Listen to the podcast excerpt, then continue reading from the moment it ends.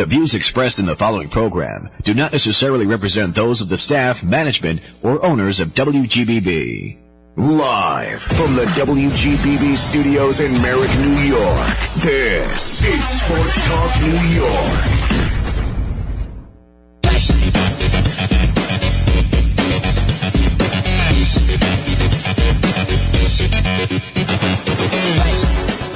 Good evening and hello again, everybody. Welcome to Sports Talk New York on WGBB, located right here in Merrick, Long Island, New York. I'm Bill Donahue. I'm taking you through the first hour on this Sunday night, the 19th day of December, 2021. This is my final show for the year, folks. Our engineer, Brian Graves, across the way, as always. And we have a great show up ahead for you tonight. Leading off, we'll talk to a great name in Mets history. Joel Youngblood is going to be with us. Then we'll welcome in author Alan Hirsch. He's written a great new book titled Baseball's Most Bizarre Plays. So we'll, we'll have some fun tonight. So sit back, relax, get comfortable, enjoy Sports Talk New York tonight on GBB as always. We got some great people, some great sports talk, some great memories up ahead. Let's talk social media for a minute. Sports Talk uh, New York, we are on Facebook. You'll find us out there.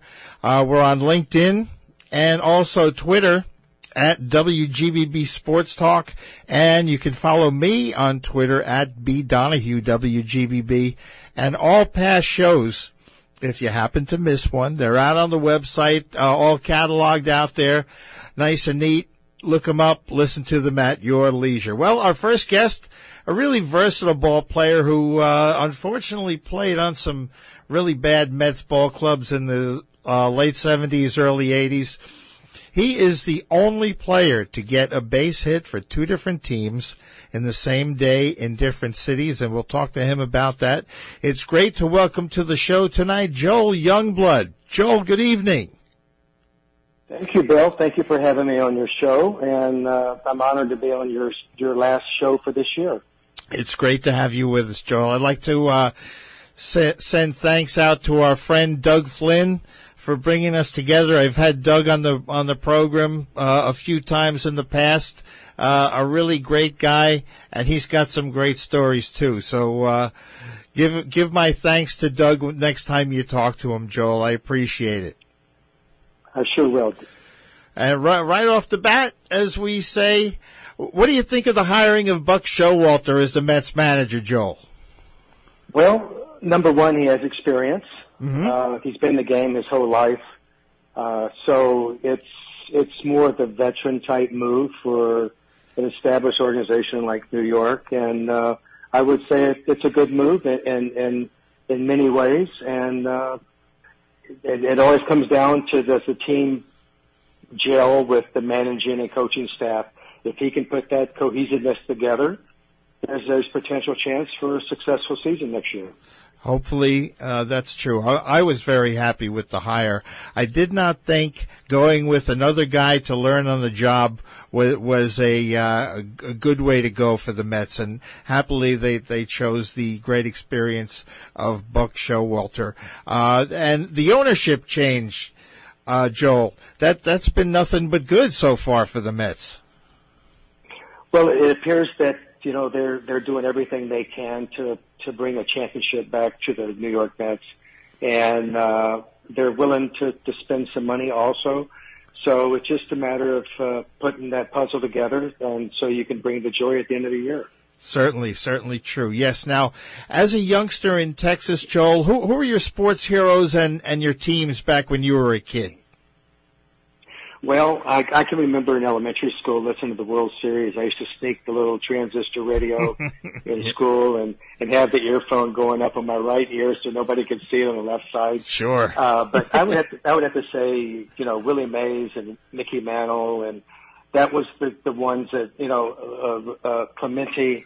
Those are the three that stand out when I was a kid that I remember. Yeah. Uh, and and also when I was in high school. I had a chance to meet Don Wilson at a at a, a store, and he called me over to his table Mm-hmm. and asked me if I played baseball, and I said yes. And he said, "Do you want an autograph?" I said, "Sure."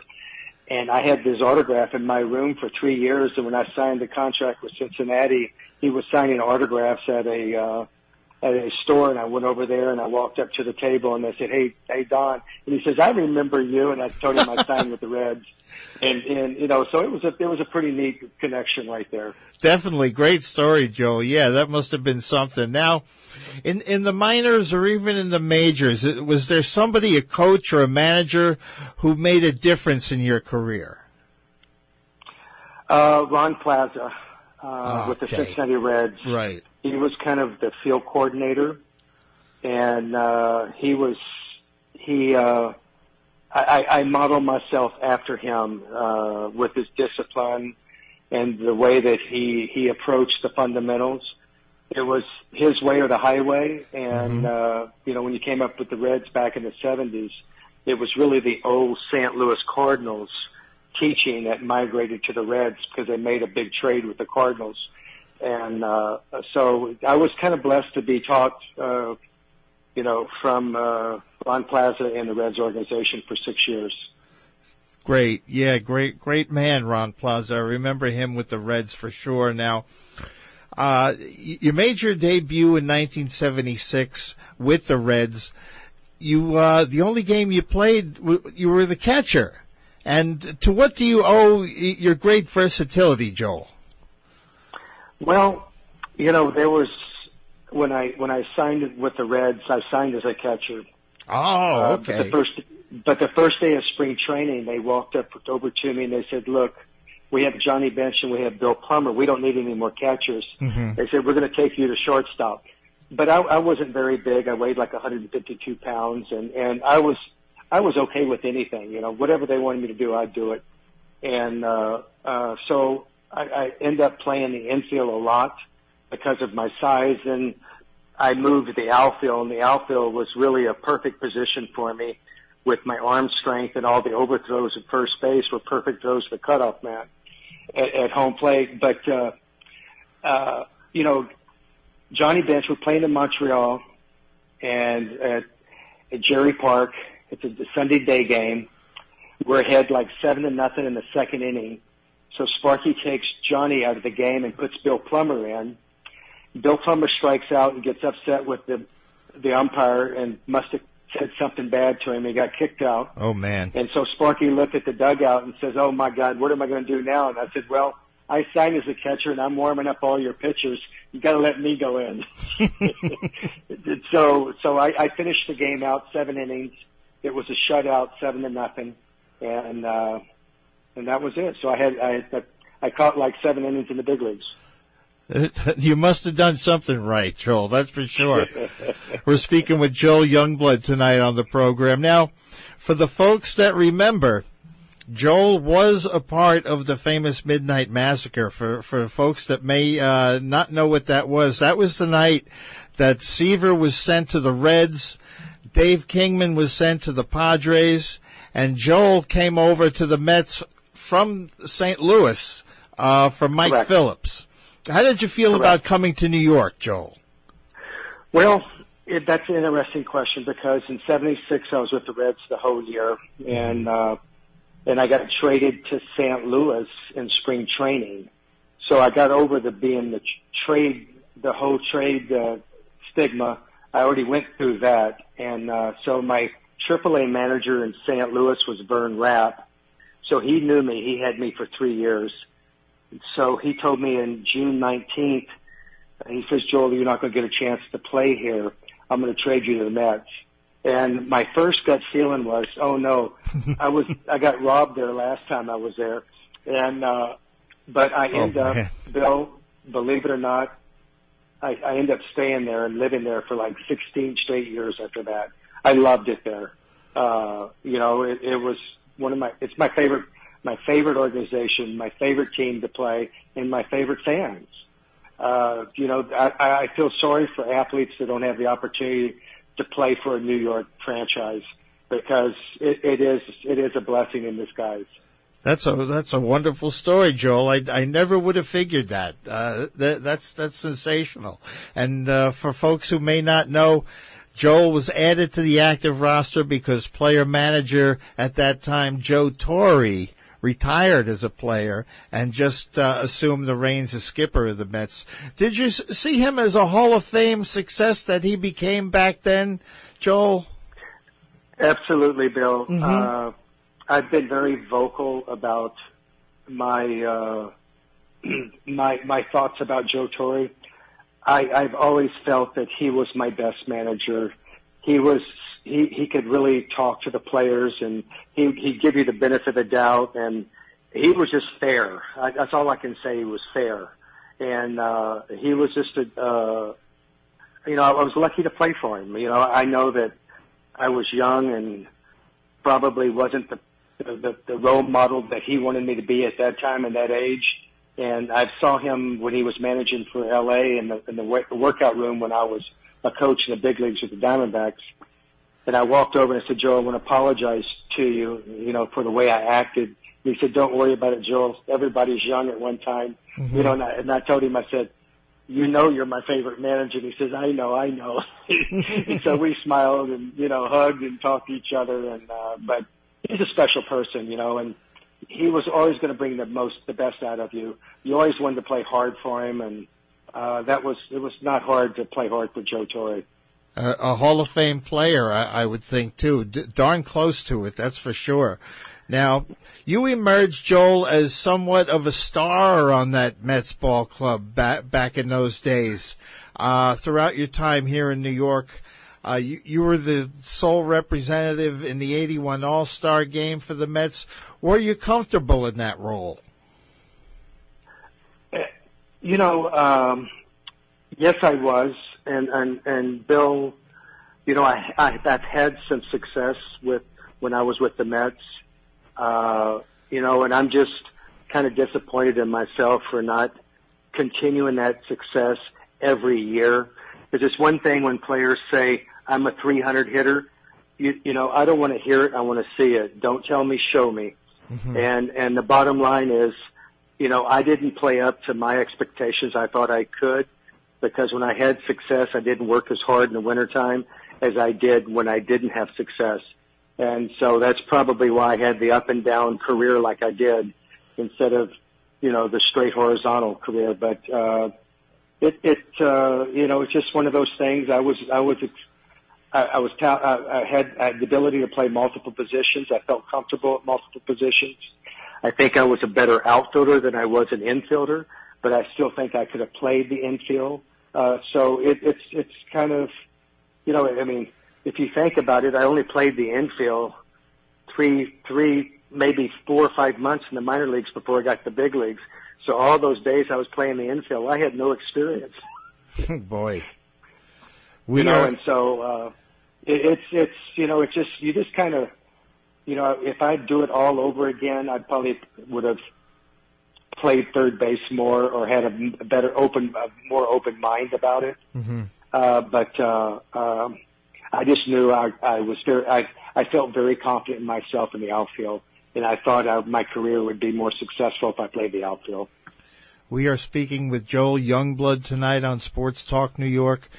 Now, Shea Stadium in those days, Joel, was known as Grant's Tomb after uh, M. Donald Grant. Uh, sparse crowds. What was it like in the clubhouse during those uh, times? W- was it difficult? Were, were the guys focused? W- was it drudgery? What was it like? Well, number one is all the clubhouses were the same type of atmosphere as far as what the lockers looked like and everything. So regardless which clubhouse you were in, I think the majority of all the players, especially back in the old days, uh, would come to the clubhouse and stir it up a little bit, have mm-hmm. fun, talk to each other, you know, and, and just, you know, just come together as a team before the game starts. And you really, you really need that. Uh, you know, nowadays it seems like everybody's on their iPhones, nobody's talking. You know, it's, it's, you know, it, it I, I think, I think the communication between the teammates is starting to, to fade away a little bit. Uh, but it, you know, I enjoyed those times. I enjoyed after a game going to a, a, a room, you know, when we were on the road with six guys and talk about hitting, talk about the pitcher that pitched, you know, and just talk about the game. You know, we did that quite a bit. We'd stay in the clubhouse for three, four hours after the game and talk baseball. Yeah, like you say, that's gone. It's a different time, Joel. That's that, that's Yeah. for sure. Well, following Joel tonight, uh, as I mentioned, we have Alan Hirsch, an author who's written a book about bizarre plays in baseball history. Now, on August 4th, 1982, I, I wouldn't say it was bizarre, but definitely most uh, unusual and definitely amazing. Joel became the only player in baseball history to get base hits for two different teams in two different cities on the same day. Now let's talk about August 4th, 1982, Joel. I think the folks would like to hear it from you. You started the day as the starting center fielder for the Mets on the road in Chicago against the Cubs. And as we know back then, only day games in Wrigley Field, no lights. So in the third inning, you get a hit off a future Hall of Famer that, that we we didn't know back then would be a Hall of Famer, Ferguson Jenkins. Two two run single, and you're on deck for the next inning when you get called back. Take it from there. Well, I'm going to take it back just a little bit longer. Sure, go ahead, Joel. Yeah. It's a Saturday day game. Mm-hmm. So when I leave the hotel at 8:30 in the morning to go to the for the Wrigley Field for a one o'clock game, my my room's not packed, so I'm not expecting to leave. So I go to the ballpark. I'm there early. I go through batting practice. I'm playing the game, and and I I I'm having success, and I get taken out of the game, and you know, and I and I I go, why why are you taking me out of the game? And they say, well, Joel, you just been traded to the Montreal Expos they're in Philadelphia and they're sharp players. They they asked me to ask you if you could try to get there to help them out, and I said absolutely, I'll do my best. Mm-hmm. So I would say the game started at 105. Let's say 205, 230, maybe quarter to three. I got to go tell everybody goodbye, go inside, take a shower, pack my bags, pay my incidentals, go outside, get a cab, go to the hotel, go up into my room, pack my bags, go downstairs, pay my incidentals, get back in another cab with all my uh, bag baggage, and and I'll, there's only one flight I can catch. It's 6:05. Okay. So if I left the ballpark at three o'clock, I'm going back to the hotel. So it's 4:30, 4:45, five o'clock. I, I we're on the way to uh, O'Hare, and I, I realized I left my glove on the facing of Wrigley Field. And I oh, oh no! man. So I told the cabbie to go back to the Wrigley Field. I ran inside. I waved everybody. I grabbed my glove and I took off and I ran outside, got back in the cab. And I told the cabbie, I said, if you get me to the airport, I'll give you a big tip. so we're, we're going back roads and, and honestly, I made it about 20 minutes before the flight left. I ran in, checked in, checked my bags. I got to, through, you know, got to the plane, got on the plane and I said, okay, I'm going to make it, but my bags aren't going to make it, you know. And so, Yeah. if it's 6:05 flight, that means 7:05 Philly time. It's two hour flight. I land at 9:05. Now I'm waiting for my baggage. It's going around and around and around. I finally see one. They both come up. I get my bags. I go out. I get in another cab. I go to Veteran Stadium, go down the elevator, go in the clubhouse. My uniform's there. I put my uniform on. I went outside and I laid on Veteran Field like Pete Rose does, and I waved at Pete, you know, because I played with him and he was Right. you know.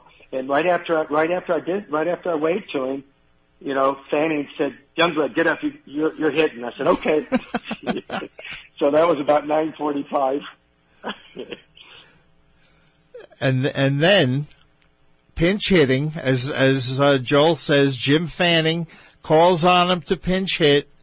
Another future Hall of Famer is on the hill for the Philadelphia Phillies, lefty Steve Carlton. And what do you do, Joel? I get a, I get a ground ball up the middle.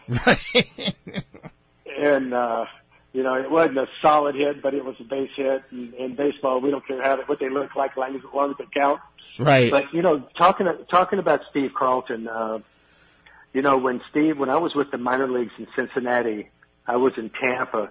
the Phillies were in Clearwater. It was really close to Tampa. Right. Yeah. So when when when Steve was supposed to, supposed to pitch on the road, he would always come to Redsland and throw to me, Griffey, Driessen, and, and Tom Spencer or somebody else at like at eight o'clock in the morning.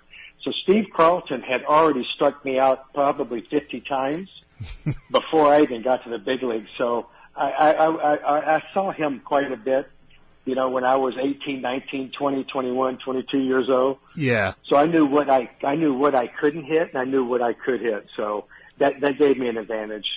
There you go, folks. No one has accomplished this feat since then.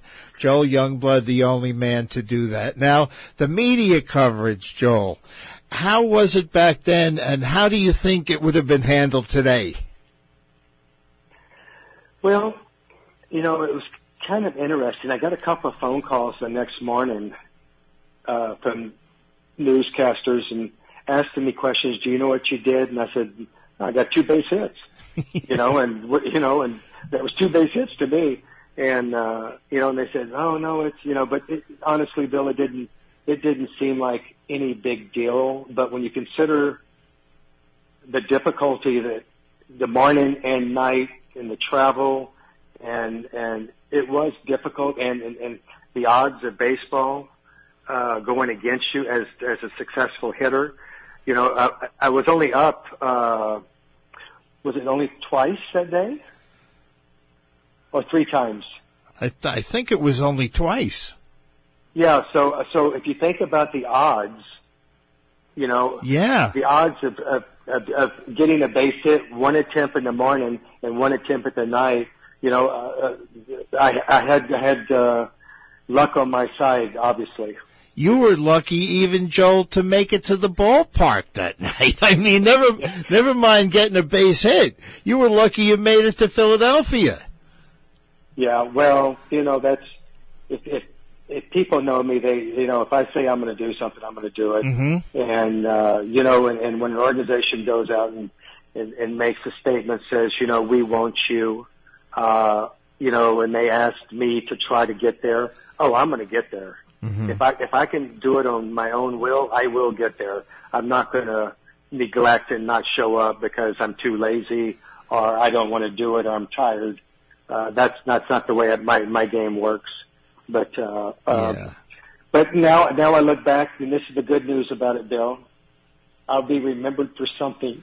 You will. Yeah. And, and like we say, you got a few phone calls back then, but today you'd be all over Twitter. You'd be on YouTube. Forget it. The, the, the, this would be all over the place. You, you would, uh, you- you'd be bl- blown much more, uh, up than, than you were then, Joel, if, if you did that today. It's amazing. Joel Youngblood's our guest tonight on Sports Talk New York. Now, was this easily the greatest thrill of your career, Joel?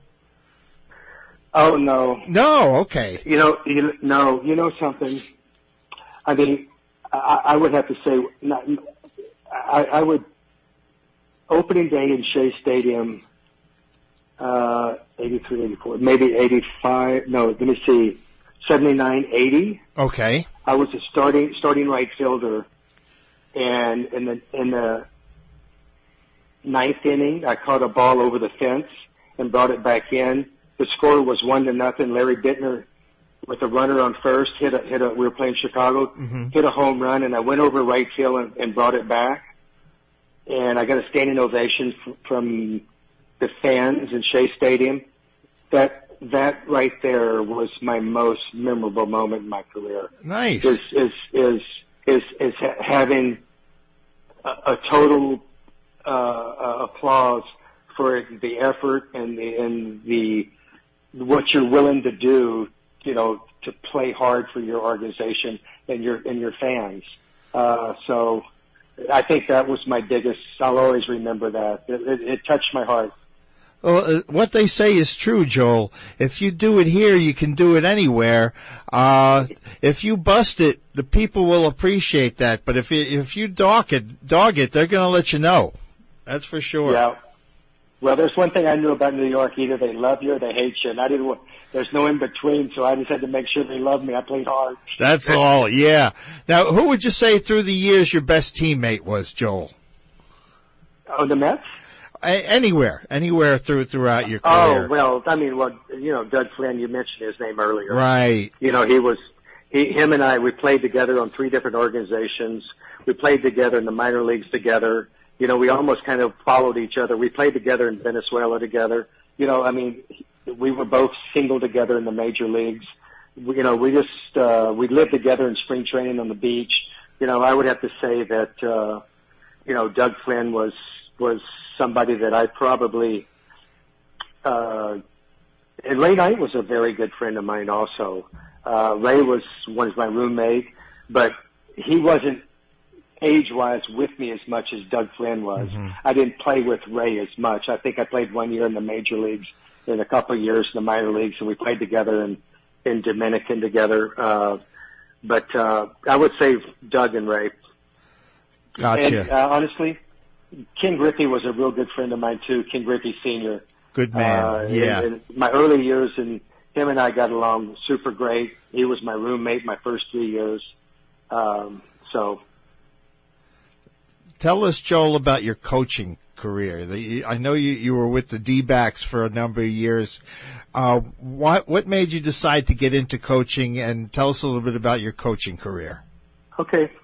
Well, Bill, number one is my love for the game. Mm-hmm.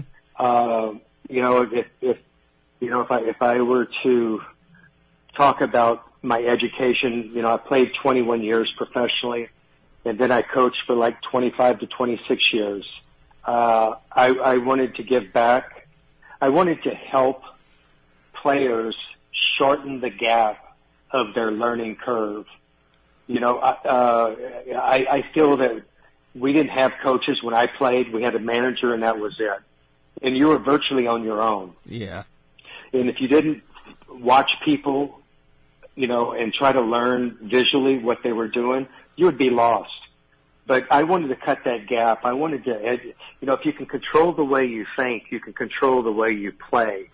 So it was my job to teach players how to think so they could get the, the results necessary to be a competent player through their practice. And so it's more like teaching them how to be successful mentally first so they can adapt that, their phys- physical approach. And, uh, uh, you know, it takes time to learn how to coach. I think it took me, oh, I would say 13 years in the minor leagues coaching, six years in corporate America as sales, and then mm-hmm. coming back to baseball for another 13 years.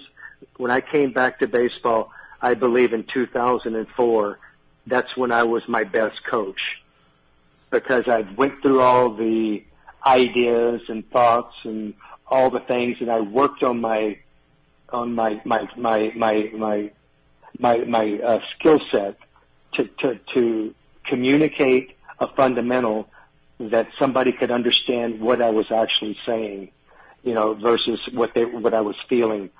And so I, I, I really enjoyed Bill coaching. Um, you know, I've, I've been around. I've had a lot. I've been lucky. I've had a lot of players in my coaching career. I mean, Michael Brantley, Lorenzo Cain, you know, Pollock, Eaton, Inciarte, Goldschmidt, Owings. I mean, there's just been a lot of players that I've been around that had tremendous value, and I was able to maybe help in five percent of their game, or two percent, or one percent. You know, but it, it, any any percent to help them become a better player and, and have success in the game. That's what a coach is about.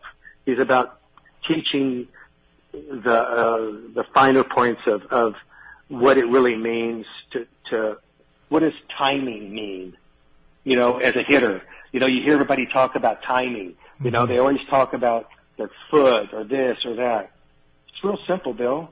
Timing simply when you decide to attack the ball. Mm-hmm. So it's either yeah, now, or no.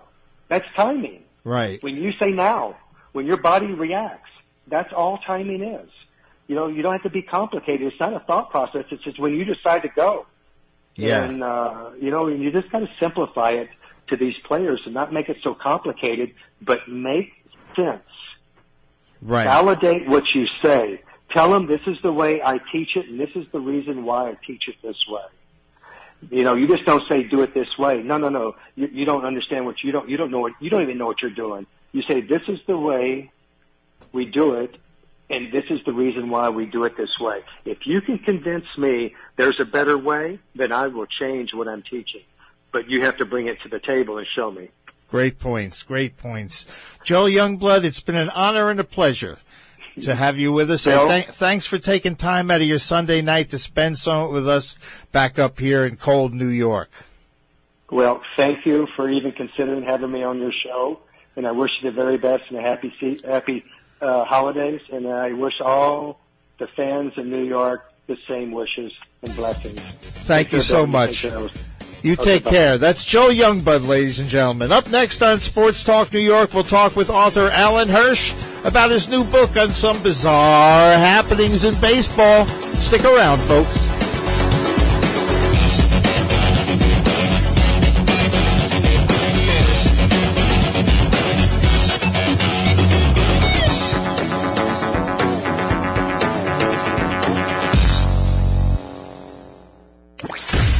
Listening to Sports Talk New York.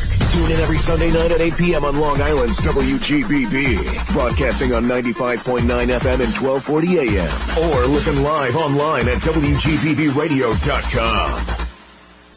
Stay connected to Sports Talk New York on WGBB by following us on Facebook, Twitter, and Instagram at WGBB Sports Talk.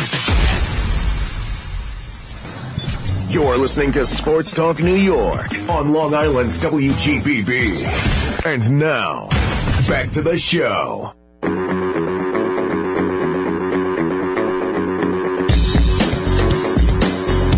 All right, folks, we are back with Sports Talk New York here on WGBB. Well, we waited for the Mets to name their new manager. They did it, and they hit a home run, that's for sure. I was hoping for Buck Showalter all, all the way. This way, there'll always be at least two Seinfeld stars in the ballpark at, at all times. All bases are covered. I knew, can't get it wrong. Can't get this wrong. No guys learning on a job anymore. Let's get a, a, a uh, veteran guy in there, a baseball man. They did that. And uh, can't get over the Hall of Fame vote. Finally, Gil Hodges will enter through the hallowed portals up in the little village in New upstate New York, Cooperstown. Uh, we'll have Bob Klapisch back with us probably to talk about the Hall of Fame vote, the the uh, Baseball Writers Association coming up in January. But right now we will carry on. Our next guest, he's the chair of the Justice and Law Studies program at Williams College. He's written numerous books and been published in the LA Times, the Washington Post, the Washington Times, Newsday, and the Village Voice, among many others. He's got a new book out called Baseball's Most Bizarre Plays, a roster of the odd, the improbable, and the downright confounding in Major League history. It's a pleasure to welcome to the show tonight Alan Hirsch. Alan, good evening. Good evening. Thanks for having me. It's wonderful to have you. First of all, let's give a shout out to our mutual friend, uh, whom I know from Oswego, the great soccer star Rob Zabronsky. Rob Zabronsky, easy for you to say. I met him uh, over 40 years ago. Of course, I was just born then.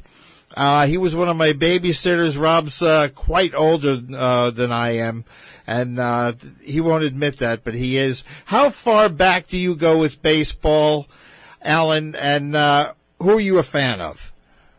So, Bill, I thought you were going to ask me how far do I go back with Rob Zabronsky. Oh yeah, well I don't, Yeah. I don't know if that's a sore spot or not. I, well, the answer to both questions is probably too long, uh, but a, a good 65 years or so. Yeah. And as for who I root for these days, I would say, uh, I, at the risk of getting myself in trouble with you, whoever plays the Yankees.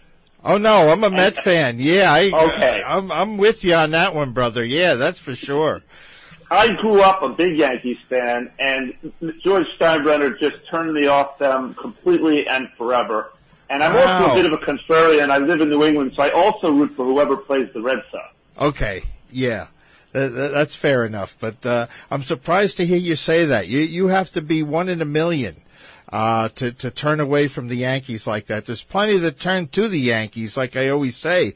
The bandwagon jumpers are, are there's a plethora out there, and Oh, uh, I, I, yeah, I'm the one who, I was the rat who jumped off the beautiful yacht. yeah, Good for something you. like that. well, what's your greatest memory in uh, in baseball, Alan? Oh boy, I, I'll say this: I'm I'd be hard pressed to come up with one which I witnessed personally. I'm one of those unlucky guys. I'd go to ball games and they'd be rainouts.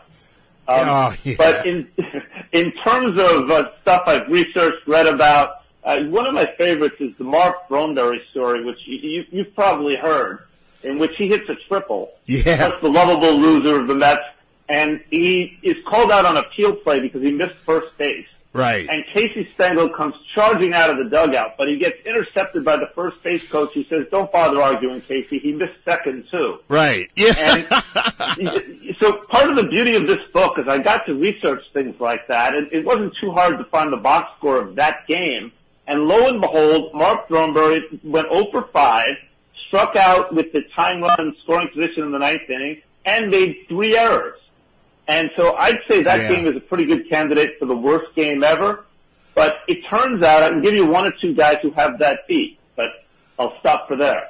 yeah, that that that is a great story about marvelous Marv. That's for sure, Alan. Now, this book, folks, it's got 150 bizarre plays Alan describes uh, throughout the history of the game. Uh, Todd Frazier tricking the umpires. We got uh, Al the Man Hung- Hungarian Hrabosky. Uh, we'll, we'll just talk about a few of them tonight.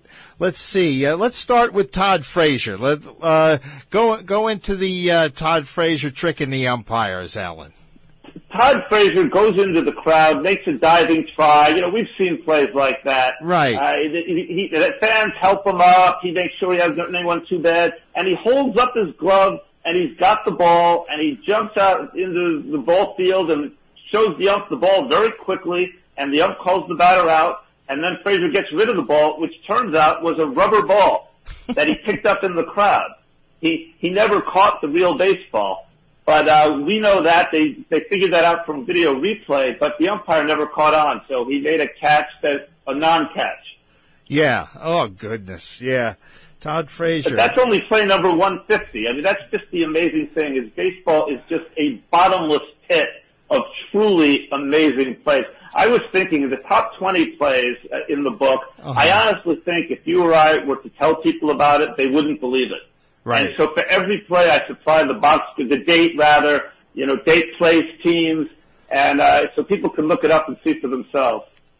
Yeah, there's one happening almost every every game. I mean, you you watch uh, what is it, Quick Pitch on uh, the MLB network every morning with Heidi Watney, and uh, th- they show the highlights. Uh, it's an hour long show, the highlights of every major league game from the night before, and you'll see something weird almost every day.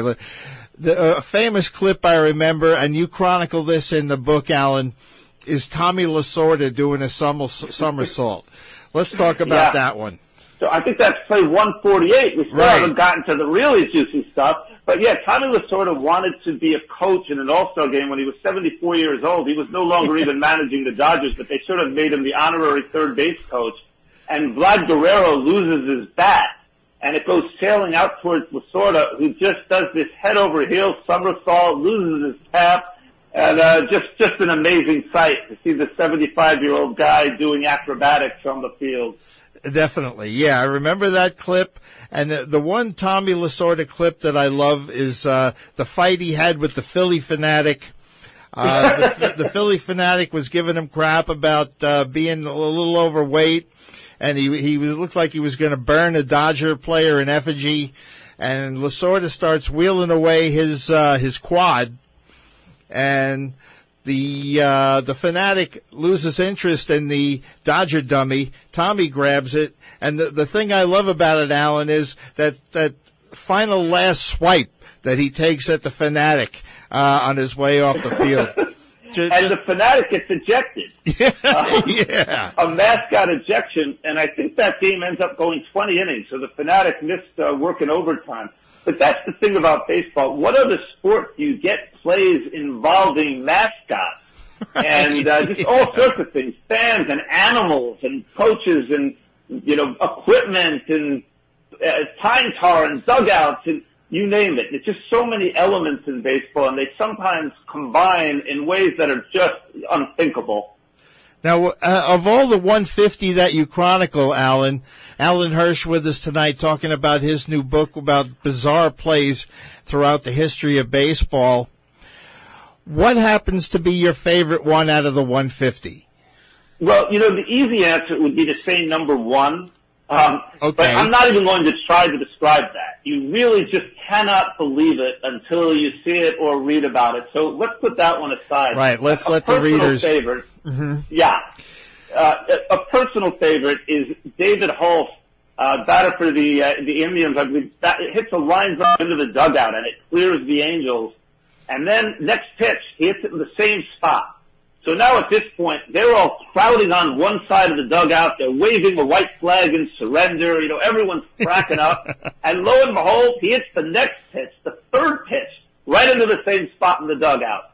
And would you believe it if I told you he hit the fourth pitch into the dugout? And if we were just to talk, I, I particularly like some of these foul balls. Richie Ashburn in the game in 1957 hits a poor woman named Alice Roth, a spectator. Oh, right. Ball hits her, the foul ball hits her, breaks her nose. And there's a quite a long delay. About 10 minutes later, they're hauling her off in a stretcher. Play is resumed, and the next pitch, Richie Ashburn hits a foul ball that hits Alice Roth, who's on a stretcher, in the hip. and, and then I can tell you, then she's not even the unluckiest spectator. Bob Feller, his mother traveled hundreds of miles to see him pitch, and he, she gets steamed and taken to the hospital, and this was on Mother's Day. Oh man, not a not a good day. Yeah. and, and you know, history repeats itself. And Denard Span in 2010 hit a line drive that hit his own mother in the crowd. now that's not nice. And you probably don't even, the funny thing about that is it happened on March 31st. So this got reported in newspapers on April 1st. Right. And I'm just sure that people all over the country thought this was an April Fool's joke. For, for sure. Yeah, that's a great point, Alan. That's right. Okay, l- let's talk about this one. I, I, I enjoyed this one because it uh, involves two old Mets from the days just before they start becoming a, a serious ball club. Two legendary names, of, co- of course, we know Ron Swoboda, but Jerry Buchek, uh, second baseman, uh, infielder for for that ball club, uh, the New York Mets ball club. Uh, talk about that number 143 ump struck. Yeah. So this is a ball that hits the umpire, and that causes mass confusion. I, again, it's one I don't even want to try to go into detail because I'd lose your readers. But it turns out that a ball that hits the umpire, what was the odd rule? You have the book in front of you. I can't even remember, but I think there was, uh, after the play, they had to undo the damage. Yeah. Oh man, unbelievable! An- another unreal play. Uh, Alan Hirsch is with us tonight. We're talking about his book, uh, "Baseball's Most Bizarre Plays." Do you have any that uh, involve Teddy Ballgame, Ted Williams?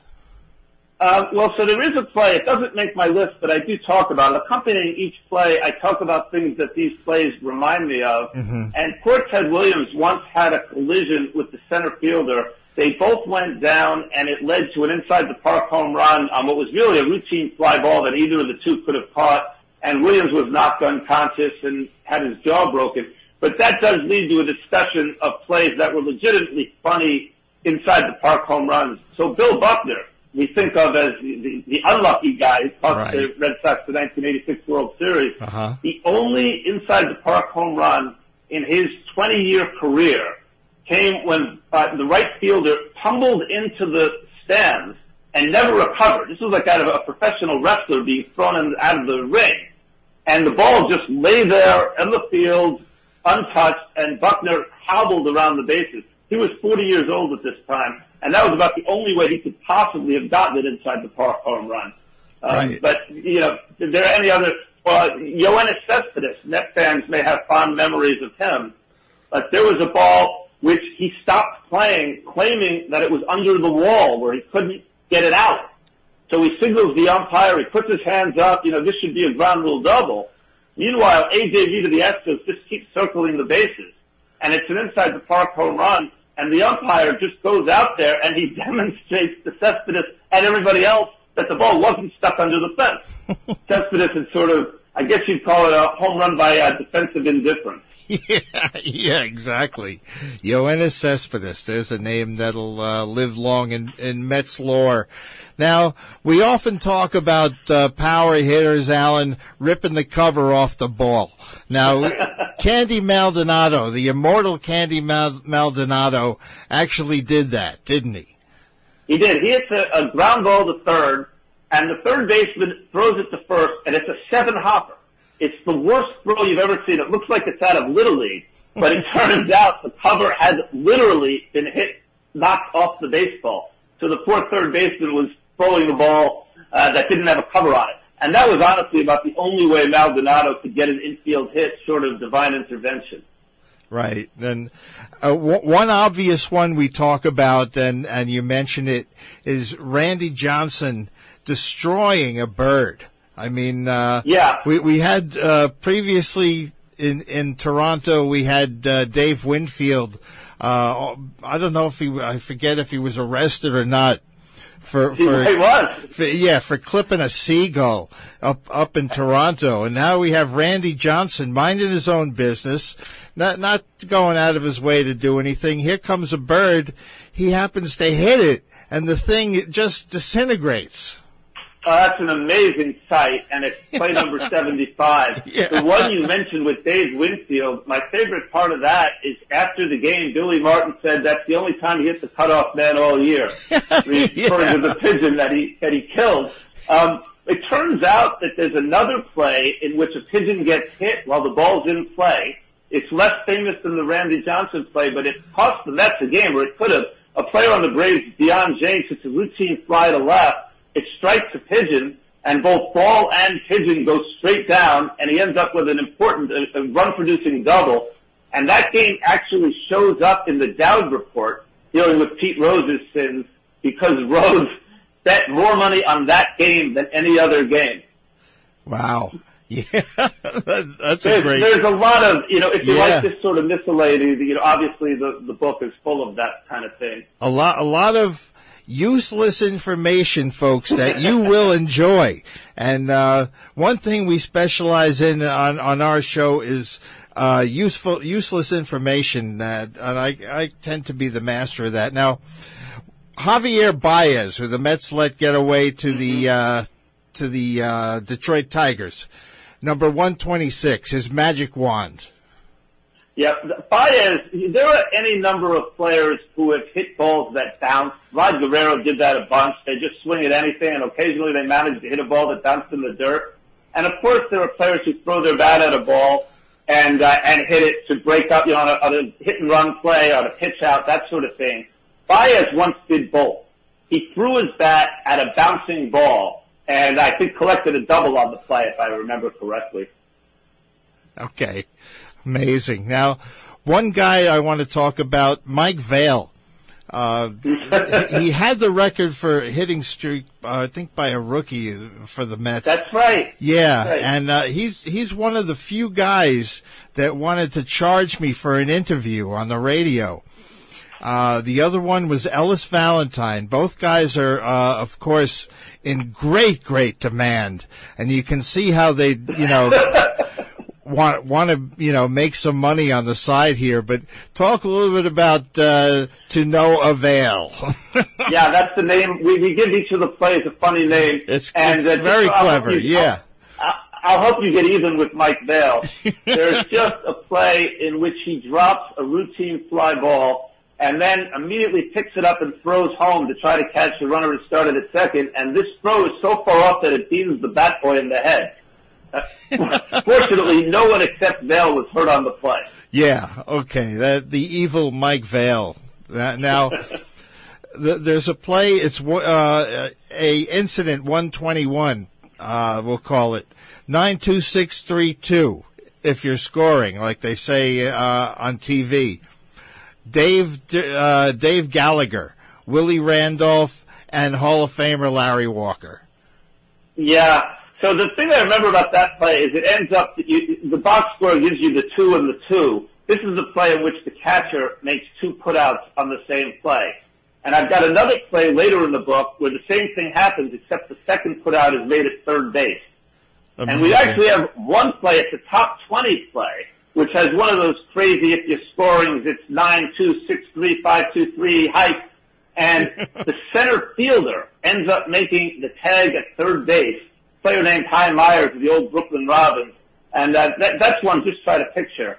I got another play where center fielder uh, Gary Matthews, or it might have been Gary Maddox, one of those Phillies, uh, charges all the way in from center field to make a tag on a runner rounding third and about to score.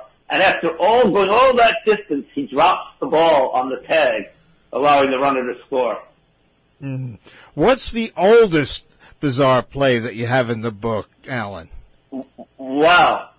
So there are a few in the 19th century. Okay. There was a player, in Germany Schaefer, who was in a rundown between home and first. I think he bunted the ball, the first baseman picked it up, and instead of going to first base, he wanted to tag Schaefer. And Schaefer just puts it in reverse and heads to home plate, and then he starts running to third. And then he starts running to second. And they have him in a, pickle between second and third where he gets tagged out having run 270 feet in the wrong direction. oh man, uh, something to be proud of, that's for sure. Now, we're talking to Alan Hirsch tonight about his book on most bizarre plays in baseball history. Tricky Rice, number 114. That involves the Iron Horse himself. No one's exempt from a bizarre play, Lou Gehrig. Yeah, so Gehrig hits a, we're talking about the play where Gehrig hits a home run and he passes the runner who, for some inexplicable reason, thought the ball was caught, caught and started heading back home. And uh, Gehrig, I think, is also in the book for a play where there are two plays at home plate. And it turns out there are, I uncovered six of these plays in Major League history where two runners arrive at home at basically the same time. The runner from third and the runner from second and it's a close play on both of them. And my favorite one of those, I believe it was played in 1940 with the Dodgers against, I don't remember exactly the details, but the catcher slaps the tag on the first runner, the umpire says safe. Tag on the second runner, the umpire says out. They're both close, close plays. You get one out and one run scored. Both managers storm out of the dugout and start arguing with the poor umpire simultaneously. Yeah. One manager saying two runs, no outs, and the other manager saying two outs, no runs, and uh, there you have it. That's something that you'd pay to see, Alan. That's that's for sure. Two well, managers, you know, yeah. That, sorry, oh, I'm just man. to say the cliche that you see something new every game. Yeah. I'm not sure that it's literally true, but it's certainly true that there is just a lot of wacky stuff that happens on the diamond and uh, Alan Hirsch chronicles 150 of these incidents, as I call them in Major League Baseball. How about the quadruple steal? Yeah, so you know, I'm nervous that if you keep going, you're going to hit one that I don't remember. But okay, so far, don't worry. Yeah, there's plenty to choose from.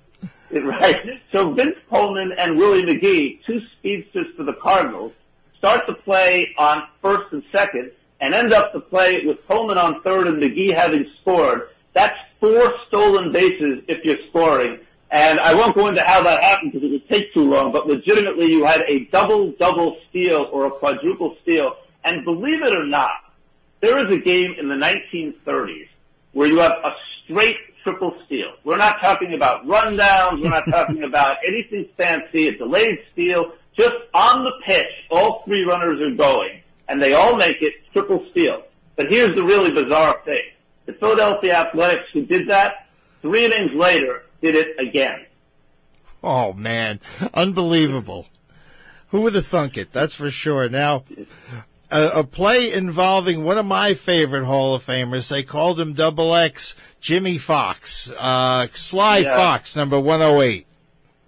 Yeah, so this is a play in which you have uh, runners on first and second, and they're both stealing second and third, and the batter strikes out, but the ball hits the ground before it hits the plate. So the catcher could tag him out for the third out or throw to first for the third out, but instead throws to third, trying to get Foxx stealing. and uh, everybody's safe as a result of a strikeout. Okay, that that's Jimmie Foxx. Now, one of the more famous ones, Alan, in baseball history, that every almost every fan has heard about, and Beavis and Butthead would have a uh, a field day with what we call Merkle's boner. Mm-hmm. Well, what's so famous about that is it happens in the World Series. Right. And on the game on the game winning hit, Fred Merkle, who starts at first base, doesn't bother to go to second because in those days it was it wasn't uncommon to do that. He just veers off and runs into the clubhouse because the fans are just pouring on the field and you don't want to get mobbed. But uh, Johnny Evers, this super alert second baseman, of, famous from Tinkers to Evers to Chance, calls for the ball and eventually tags second base, and so they get the force out on Merkle since he never touched second, second base, uh, preventing the winning run from scoring. But the bizarre thing about this is it's not nearly that simple because by the time Evers realizes that Merkle hasn't touched second base, no one even knows where the ball is. I mean, it's been hit into the outfield. It was this game-winning hit. So Evers is trying desperately to retrieve the ball.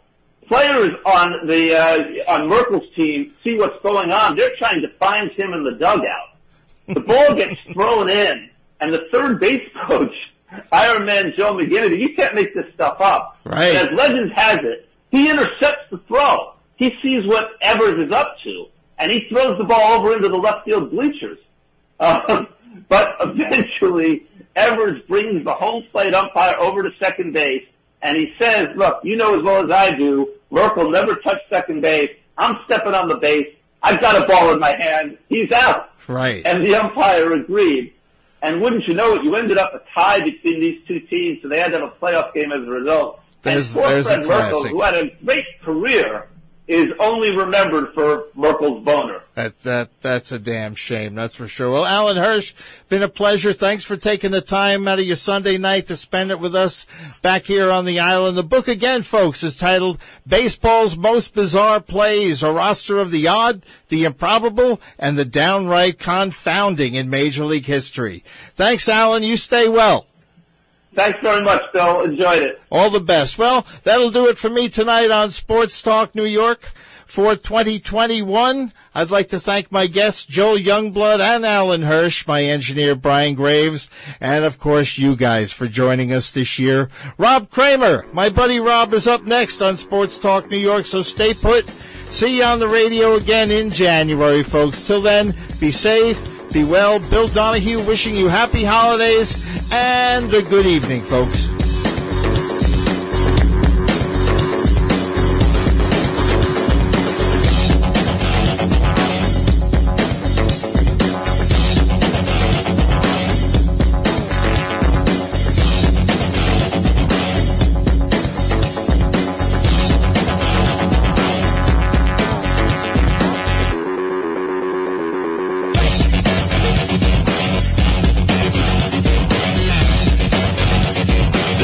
Expressed in the previous program did not necessarily represent those of the staff, management, or owners of WGBB.